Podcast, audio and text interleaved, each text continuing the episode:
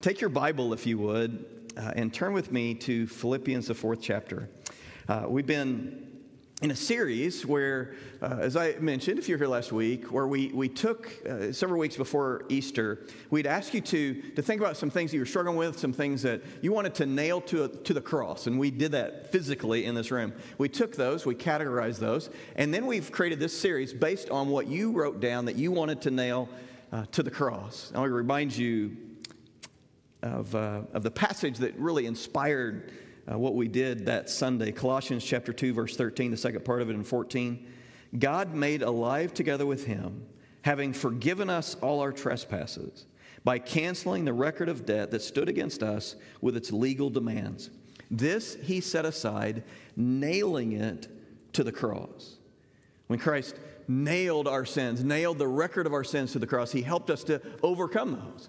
But it's not just our sins that He can help us overcome. There's other struggles and other issues in life that God can help us with. And that's what we want to talk about today. We want to talk about how God can help us, how the Savior can help us to nail our worry, our anxiety to the cross, how we can find victory today, find joy in the midst of the struggle. And I would just give as a little disclaimer today uh, what we talk about today from Scripture with the Lord's help. Um, my prayer is that that there'll be people to be set free, that you'll be encouraged today.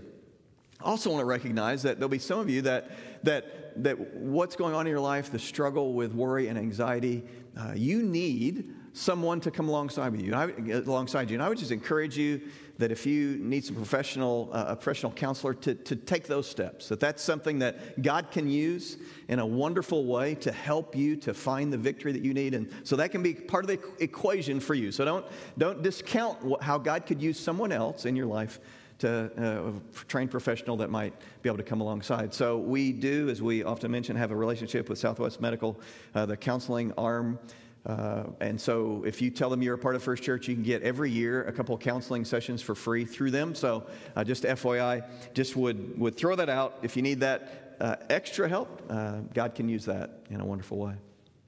I remember when Chris and I we were youth pastors, and we uh, had been on a young adult retreat, and we're coming back. It was a Sunday, and I had to lead youth that night, and uh, Crystal at that time was pregnant with Jacob, our second son.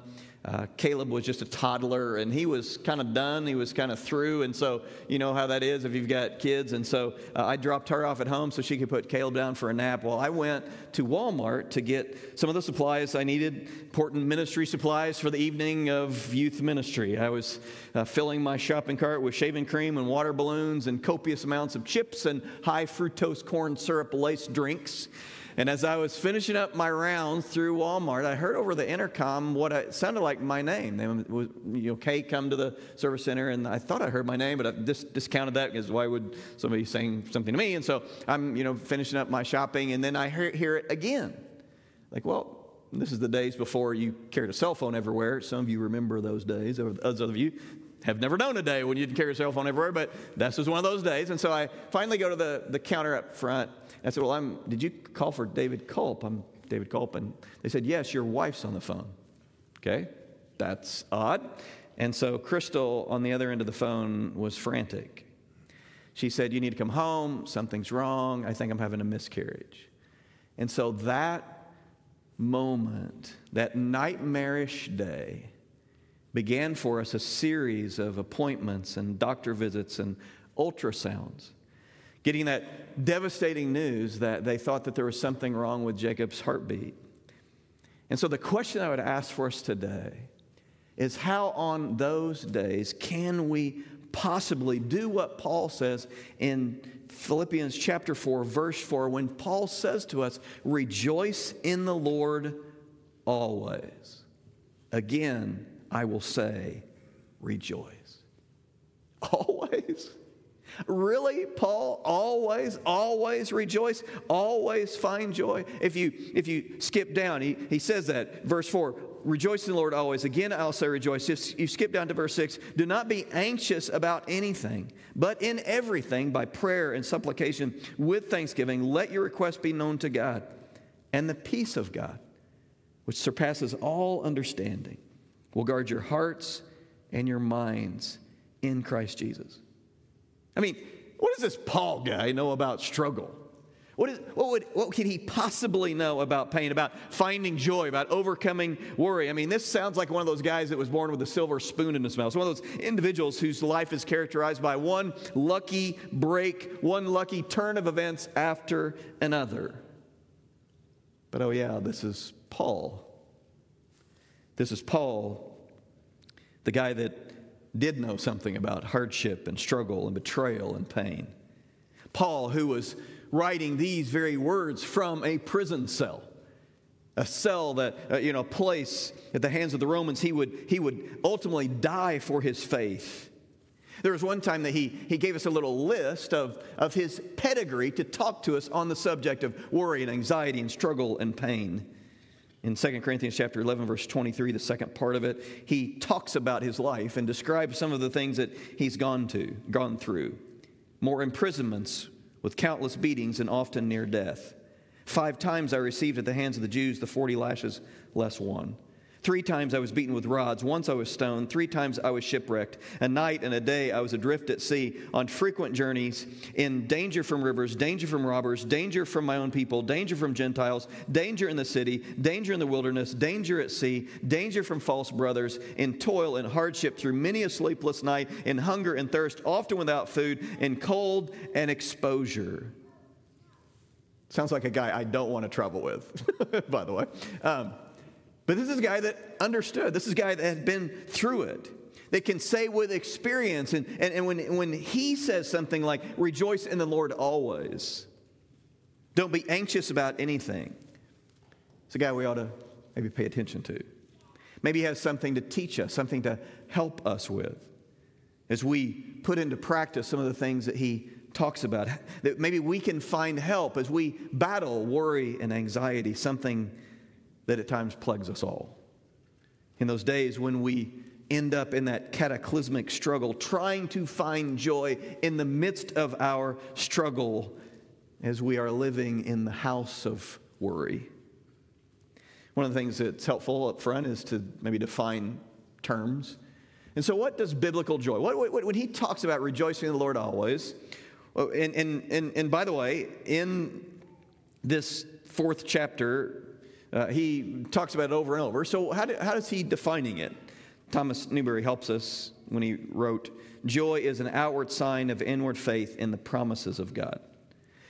Another definition, definition that Ada Bible uh, Church pastor Jeff Manion, some of you are familiar with Pastor Manion, he wrote this Joy is the focus on the generosity of God that expresses itself through gratitude and praise, even in seasons of extreme pain and deep disappointments joy, even in seasons of extreme pain and deep disappointment. I'm reminded of something, a story that Pastor Chris shared a few years ago. He and Candy, after living in their home for 25 years, had sold it, moved into a new place. Uh, he tells the story of jumping into his car. A lot was going on. He had a lot, uh, lot, of, lot of struggles at that particular time uh, that he was uh, going through. And as he's driving along, his mind is racing through all the things, all the worry and anxiety and all the, all the things. And he, he pulls into his driveway, and he's, as he's, you know, his mind's preoccupied with all this going on, he notices, oh, I wonder who these cars are at my house. I don't recognize these cars. And then he, rec- then he realized this is not my house anymore. I, I pulled into my old house. This is not my actual house any longer. He didn't intend to drive there, he just ended up there at his old house because he's following the old habits. He's just kind of in that rut. And I think for us, it's easy for us to end up just by those ruts that the world carves out for us. It's easy for us to end up at the house of worry. Even though that's not our home anymore, it doesn't have to be our house anymore, it doesn't have to be our residence anymore. It's easy for us, if we're not paying attention, to just end up at the house of worry.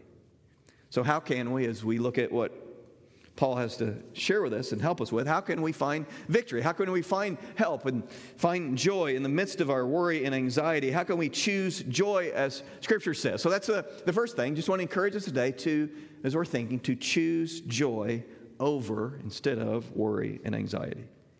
Go back, look at verse 4 again. Rejoice in the Lord always. I'll say it again, rejoice. Paul, in this letter to the church at Philippi, over and over and over again, he talks to them about joy. 16 different times in the fourth chapter alone, he talks about joy. Joy, not just random joy, but what does he say? Rejoice how? In the Lord. He's intentional with his words. This is the game changer. And how we find this kind of joy, it's in the Lord in the Lord, both in this life, it can make a difference, and for eternity, it makes a difference in the Lord, being in the Lord. That we, when we are in the Lord, we can find joy as a follower of Christ.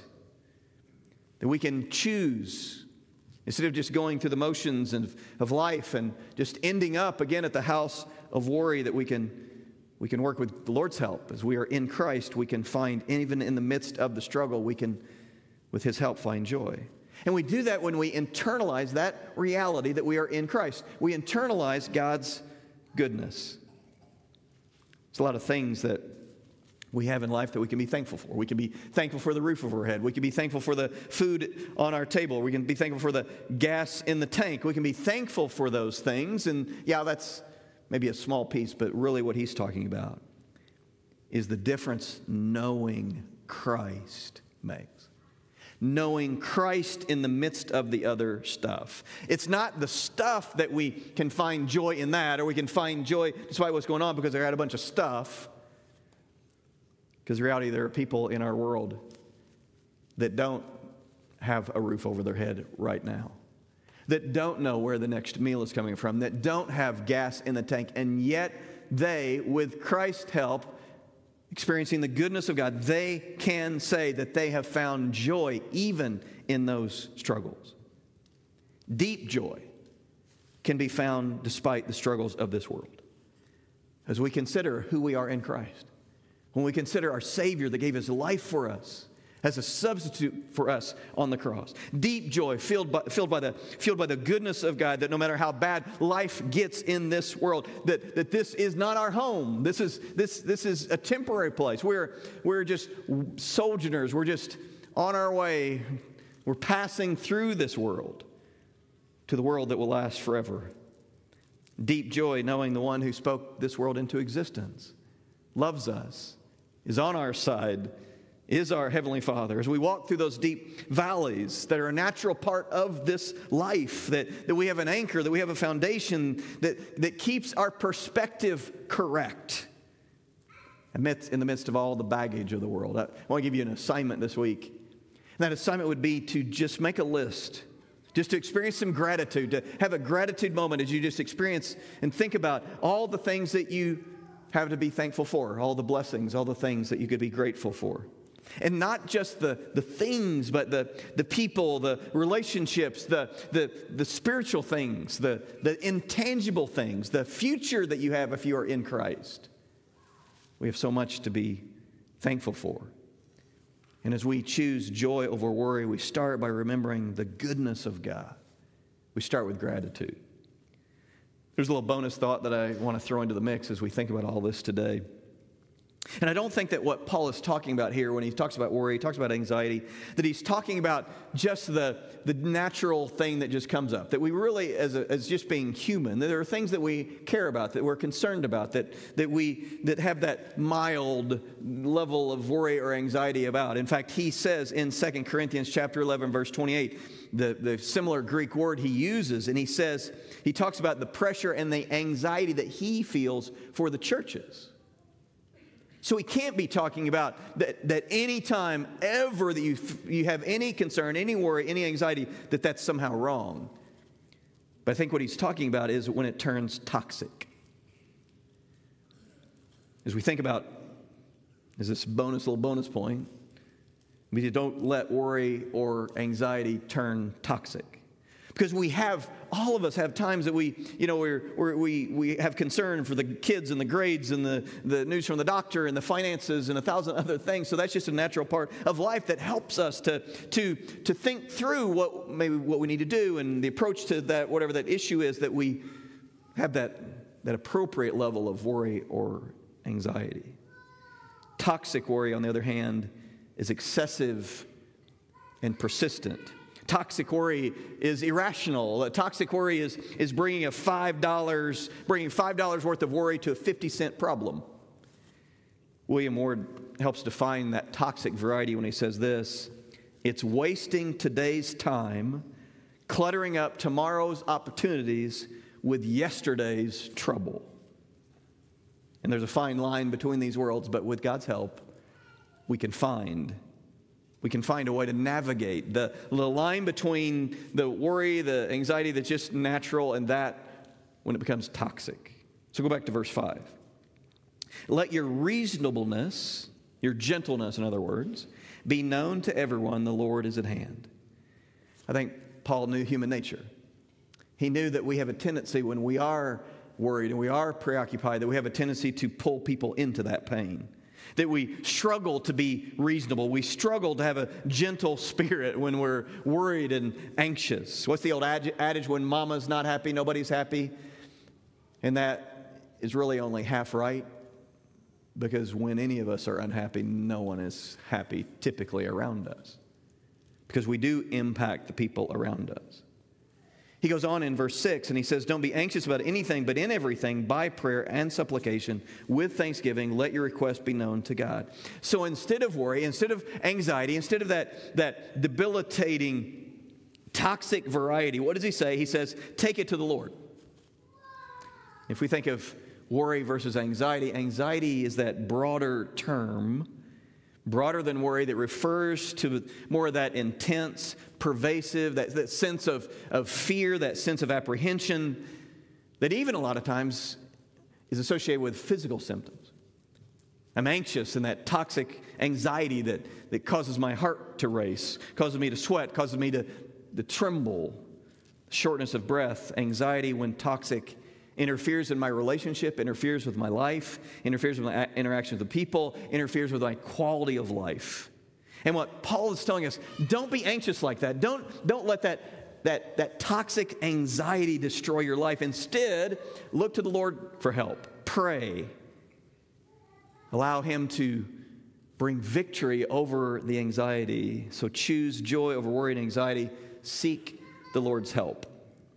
Paul when he, or uh, Jesus when he was, was, was, when his disciples asked for some help in prayer, he told them, take it to the Lord. Ask for the Lord's help. And that's what Paul is saying here to, to, to bring it back to him. So look back at those moments when we gotten that news about Jacob, the pregnancy.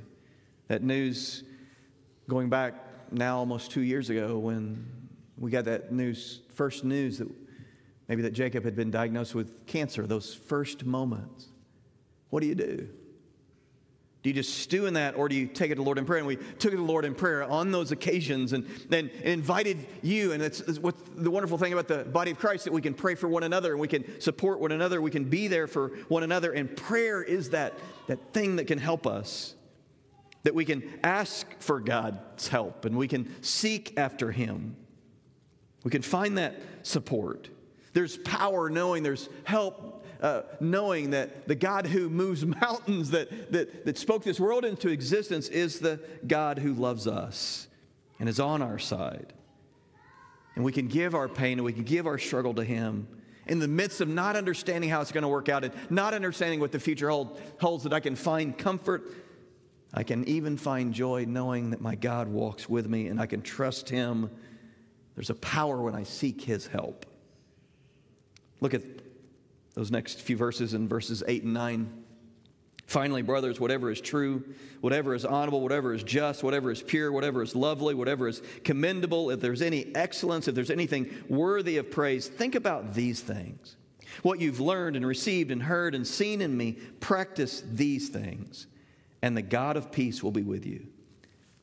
So, just think about that list again. What, what, what, does Paul tell us? What's true and honorable and just and pure and lovely and commendable and anything worthy of praise? Think on these things. Focus on these things. How many people have your to do list? You love to do lists. You make a to do list just so you can check off the to do list. And maybe you even make a to do list that says make a to do list just so you can check it off the to do list. Anybody loves to do lists? So, okay, yeah. And then there's those of us who don't necessarily like the to do list, and we think people that make the to do list are crazy. Any of you people? Yeah, it's kind of a waste of time, okay? Okay, there's both variety. What Paul is asking us to do, he says, make a to think list. When worry and anxiety are debilitating, that our mind just races with all the possibilities and all the permeations of, of what could be and should be, and maybe this and maybe that, and what in the world, and how am I going to fix that? When that comes, what does he say? When that list grows and, and our thinking goes dark and, and, and, and all the things that we're thinking of that could go wrong, all the twist of every word, every detail, everything that someone says we take the wrong way, all the details, all the potential outcomes. If we just maybe could do what Paul encourages us to do and to, to go back to the to think list, and we force ourselves to, to think on some different things. I love what Mark Twain said. He said, I've been through some trouble. I, have been, I have been through some terrible things in my life. I've been through some terrible things in my life, some of which actually happened. That's what Mark Twain said. Sorry, I messed that quote up a little bit. Let me say it again. Uh, I've been through some terrible things in my life, some of which actually happened. That's all of us. We worry so much about things. We worry and we're anxious about things at times that never happen. Many of us have asked Jesus into our heart, and some of us need to ask Jesus into our mind. To ask him into our mind. Think on these things, Paul says. Make a conscious effort to renew your mind, to guard your mind. You choose joy over worry and anxiety, guard your mind. Our world, our world we live in, a, in an age when we're overcome with anxiety and worry. I think back, it was 1980. I was just getting out of uh, grade school when CNN, for the very first time, began broadcasting 1980 24 hour a day news. What a wonderful time. so instead of just coming home at the end of the day and be able to read the paper and to see the negative news or to watch the nightly news, you know, the Dan Rathers and whatever of, of that age, instead of that, just, you know, once a day kind of getting it 24 hours a day. How many of us, as maybe you've even sat here, your, your, your watch has buzzed or your phone has buzzed in your pocket? And you've looked at it and it's some bit of news, some negative something that's going on in the world. That's the world we live in. 24 hour a day, negative all the time. It's constant.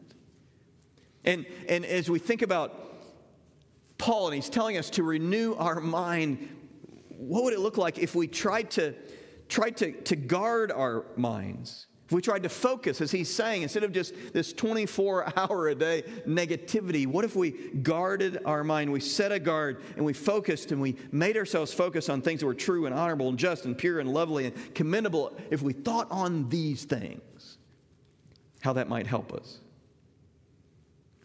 In this world that pushes us, these, again, these these ruts that push us, make us have this propensity toward worry and worry and anxiety. What would it look like if we if we focus on something different? And that's why this this time that we have like this is so critical that we come together and, and if you paid attention to the, some of the, the to the songs that we're singing and i wish chad could have just found some songs that applied more directly to what we're talking about today i leaned over to chris and was like these songs are exactly what we're talking about and the ones that come next are exactly what we're talking about. And it just reminds us of how good our God is and that, that He is, is on our side and He's amazing and He will get us through. And that's why we need each other as we walk through the difficult valleys of life. That we can help each other. Worship can help us to get our minds off of just the negative, off of the worry, off of the anxiety, onto our God who is our help, who is our provider, who is our heavenly Father. There's one more thing as you look at these final couple verses. He says, "And the peace of God, which passes surpasses all understanding, will guard our hearts and minds in Christ Jesus." The peace of God. And then verse 9, he talks about what you've learned and received and heard from me. Practice these things, and the God of peace will be with you. He's reminding them when you practice what I'm saying here that you can have the peace of God, peace with God, the peace of God can be ours as we choose Joy over worry. Remember God's goodness. Seek his help. Prayer Peace, it has been said, is the fruit of the believing believer's prayer. So, prayer and seeking God's help, focusing on the good things, the God things, as we renew our minds, it has the power to bring us peace. My prayer is that we would be able to find peace today in the midst of the worry and the anxiety. Peace that passes understanding, peace that, that, that we have a God that can be trusted, a God whose ways are higher than our, way, our ways, even when we can't understand and we don't know what the future holds, that we can trust Him a God who breathed this world into existence, that said He's on our side, that He's with us, a God who loves us, who loves this world, that peace can be found in Him. In Matthew 11, verses 28 and 29, come to me, all you who labor and are heavy laden, and I will give you rest. Take my yoke upon you and learn from me, for I am gentle and lowly in heart, and you will find rest for your souls. That's my prayer for us today. And invite our worship team to come back up. As they come back up, I just want to go back to Pastor Chris's story. He got in his car, he put his mind in neutral, the ruts that he'd driven for 25 years, and he ends up at his old house. And in the same way, we can, if we're not careful, if we're not intentional, we can end up at an old house a house that God wants to help us to navigate through, to help keep us out of the toxic variety of worry and anxiety that debilitates us. The world's pattern pushes us, pushes us into that place as we slip our mind into neutral and we end up, if we're not careful, into that same old house of worry.